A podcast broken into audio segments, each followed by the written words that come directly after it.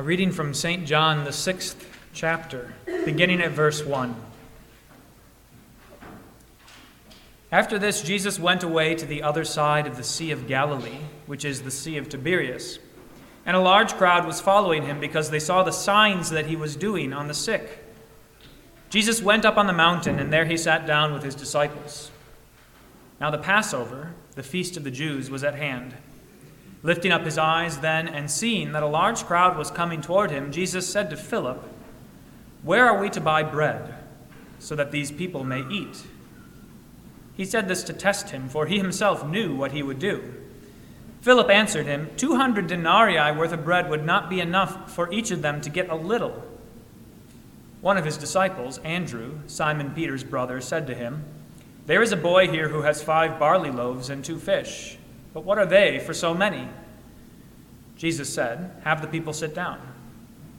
Now there was much grass in the place, so the men sat down, about 5,000 in number. Jesus then took the loaves, and when he had given thanks, he distributed them to those who were seated. So also the fish, as much as they wanted. And when they had eaten their fill, he told his disciples, Gather up the leftover fragments, that nothing may be lost. So they gathered them up and filled twelve baskets with fragments from the five barley loaves left by those who had eaten. When the people saw the sign that he had done, they said, This is indeed the prophet who is to come into the world. Perceiving then that they were about to come and take him by force to make him king, Jesus withdrew again to the mountain by himself. When evening came, his disciples went down to the sea, got into a boat, and started across the sea to Capernaum. It was now dark, and Jesus had not yet come to them. The sea became rough because a strong wind was blowing. When they had rowed about three or four miles, they saw Jesus walking on the sea and coming near the boat, and they were frightened. But he said to them, It is I, do not be afraid. Then they were glad to take him into the boat, and immediately the boat was at the land to which they were going. On the next day, the crowd that remained on the other side of the sea saw that there had been only one boat there, and that Jesus had not entered the boat with his disciples, but that his disciples had gone away alone. Other boats from Tiberias came near the place where they had eaten the bread after the Lord had given thanks. So when the crowd saw that Jesus was not there, nor his disciples, they themselves got into the boats and went to Capernaum, seeking Jesus.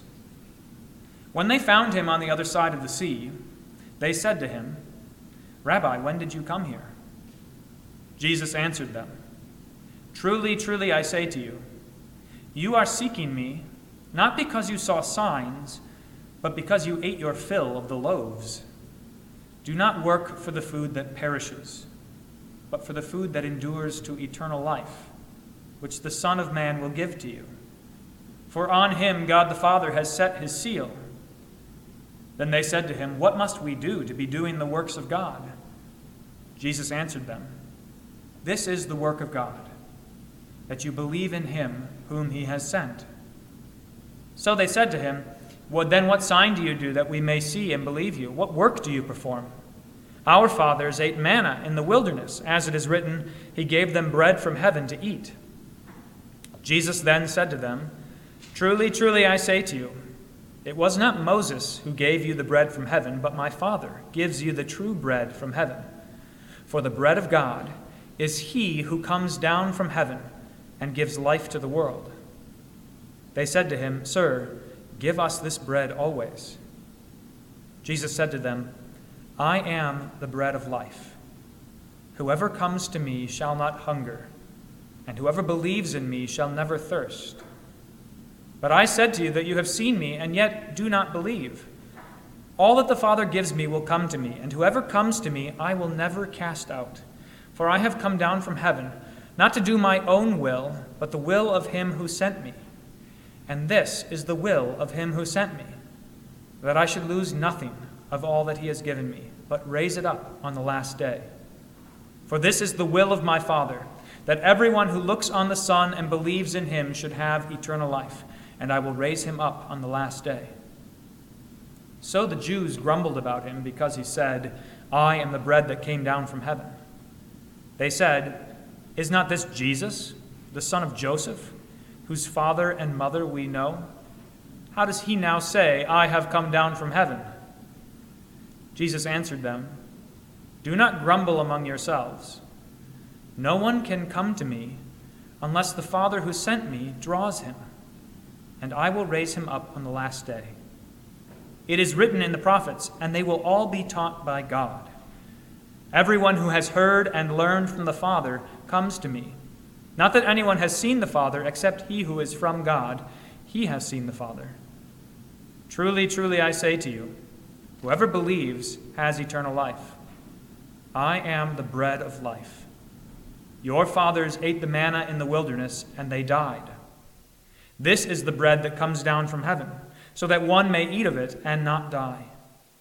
I am the living bread that came down from heaven. If anyone eats of this bread, he will live forever, and the bread that I will give for the life of the world is my flesh. The Jews then disputed among themselves, saying, How can this man give us his flesh to eat? So Jesus said to them, Truly, truly, I say to you, unless you eat the flesh of the Son of Man and drink his blood, you have no life in you. Whoever feeds on my flesh and drinks my blood has eternal life, and I will raise him up on the last day. For my flesh is true food, and my blood is true drink. Whoever feeds on my flesh and drinks my blood abides in me and I in him. As the living Father sent me, and I live because of the Father, so whoever feeds on me, he also will live because of me. This is the bread that came down from heaven, not like the bread the fathers ate and died. Whoever feeds on this bread will live forever. O Lord, have mercy on us. Thanks be to God. St. John, more than the other gospel writers, it seems, tells really long stories. And that's one of the reasons I'm glad we have this opportunity during Lent to listen to some long selections from John. And I hope you'll bear with me. It's worth hearing them all together because it's worth hearing the context and hearing the story that is shown to us of what Jesus has done and what his teaching means in reference to the things that he did, the miracles that he did, the way that he showed mercy to people. The theme for these five weeks in Lent pertains to something unique about John. In the Gospel of John, several times Jesus says something like he said this evening. He said this evening, I am the bread of life. I am the bread of life. You're familiar with some of the other ones. I am the way and the truth and the life. I am the resurrection and the life. I am the light. Jesus has all of these ways that he identifies himself. And what's unique about the way Jesus says it, and John reports it to us clear as day, is that he says over and over again, I am. I am, which is not just the way that you might say, I am so and so, but it refers to something grand, something that resonated in the ears of especially the Jews at the times at the time. Because when Jesus says I am, he is reminding them of what God said to Moses when God revealed himself to Moses in the burning bush. And God said to Moses, Go and rescue my people from, from Egypt. And Moses said, Okay, I'll go, but who am I to say is sending me? And God said, You shall say, I am is sending you. I am. That's God's most holy name. And here we see in the Gospel of John, time and again, Jesus saying, I am. I am. In fact, the Jews pick up on it, and they're ready to stone him because they know that he is saying that he is very God. The God of Abraham, Isaac, and Jacob, the God who created the world, the God who has come to rescue his people. This evening he says, I am the bread of life. I am the bread of life. And he gives the people an opportunity to make a comparison, to draw a comparison between the bread that they seek day in and day out of their lives and the bread that he is offering. They had seen him do this miracle. They had seen him feed those 5,000 men with more than enough so that everyone was full. And in the other Gospels, we hear how there was enough left over to fill baskets. There was more afterwards than what they began with. Jesus fed those people with bread to fill their stomachs, and he fed them in abundance, something that God always does. He fed the people of Israel in the wilderness with manna, day in and day out. Never a day failed where he gave them no manna. Never a day was there lacking manna in the morning. But they come to him, they try to find him, they follow him across the sea where he has traveled with his disciples. They're looking for him, and he puts his finger on exactly what they're after. He says, You have come not because you saw a sign that pointed to my divinity. He says, You have come looking for me because you're hungry, because you're concerned about your bellies, because you ate the bread and it was good bread and you want more of that bread. And so he says to them, Do not work for the food that perishes. Do not work for the food that perishes, but work for the food that endures to eternal life. That is something that I think is eminently understandable. But the things that we work for in this life, food not least of all, those things perish. They go away. They wear out, they run out. Eventually, food doesn't do us any good. Our bodies wear out. The things that we strive for, the things that we grasp at, the things that we hold on to desperately in this life, they go away. And just like the fathers who ate manna, manna from the hand of God, just like those fathers died, so also will we. The things that we work for in this life perish, and so do we with them.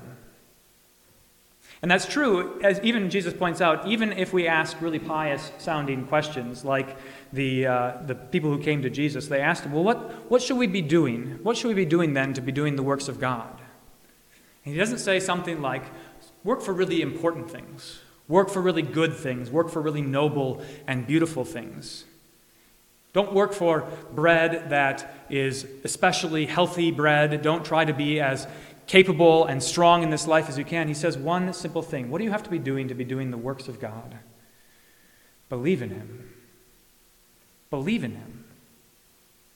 That is what it means to eat the bread that came down from heaven. That is what it means to eat the bread of life, to believe in Him. For his body is bread indeed, and his blood is drink indeed, and it nourishes us by faith, by belief, by trusting in what God says.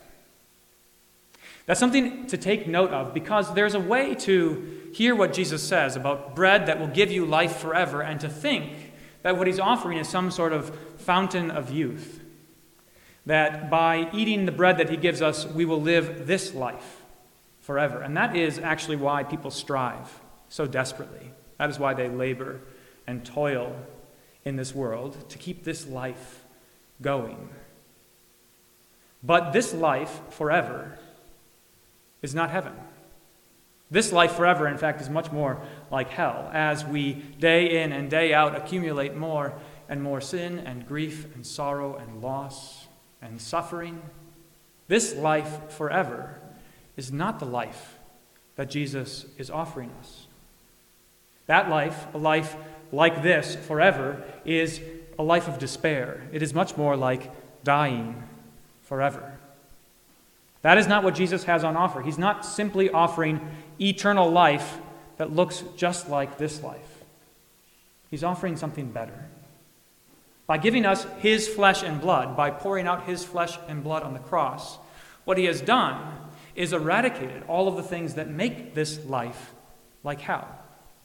He has eradicated all of the things in you and me that ruin this world and ruin our relationships and ruin our own lives. He has done away with them. He has borne in himself the punishment for all of those sins. He has borne in himself the hell that you and I deserve forever. And when he gives us his body and blood to eat and drink, whether in the sacrament of the altar or by means of faith, by hearing his word and believing it, what he is doing is giving us a new life, a better life. Better doesn't even do it justice, a perfect life. He is giving us his own life, a life that is free from sorrow, free from pain, free from grief, free from all of the things that you have been accumulating and carrying with you and dragging along behind you, free from all of those things, never more to haunt you, never to accumulate again, so that one day you will be perfect, free from fear, free from everything that you suffer in this life. That is what he wants to give you. And he says it's his body and his blood that deliver it to you. And that's important because what's required for you to have that life is a sacrifice. What's required is a perfect sacrifice, a spotless sacrifice. That is what the season of Lent is all about. It is about fixing our eyes on Jesus, on his perfect sacrifice, so that when we see him go to the cross and breathe his last, we know, we know how valuable it is.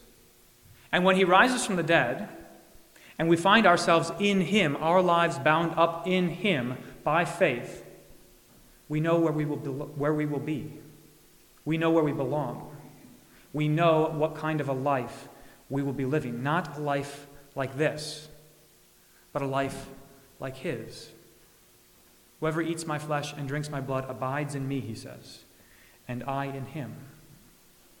So that as we look at Jesus on the cross, you should think of yourselves as being hidden in Christ. For a time, yet now you live in this world, in this flesh, suffering all the things that you have suffered before. But your life is hidden with Christ. Your hope is in what happened to him. Your hope is in his resurrection from the dead, and in his perfection, and in his joy, his joy which was complete, his joy which was complete in bringing you peace with God. That is the gift that Jesus gives us in his body and his blood. That is the gift that he gives us in this bread of life no bread that you could find in the store or make for yourself, no food you could ever heap up, no treasures on earth could ever give you peace. That is what Christ has given to you. That is what he means for you to have eternally. So eat and drink. Hunger and thirst for that life, hunger and thirst for that righteousness. Do not hunger and thirst for the things of this world which perish, which perish along with your flesh. Hunger and thirst for the things that last forever, for the things that are good and true and beautiful, for the things that God means to give you. Put your hope in Him, fix your eyes on Him, and remain with Him. To Him belong all glory now and forever. Amen.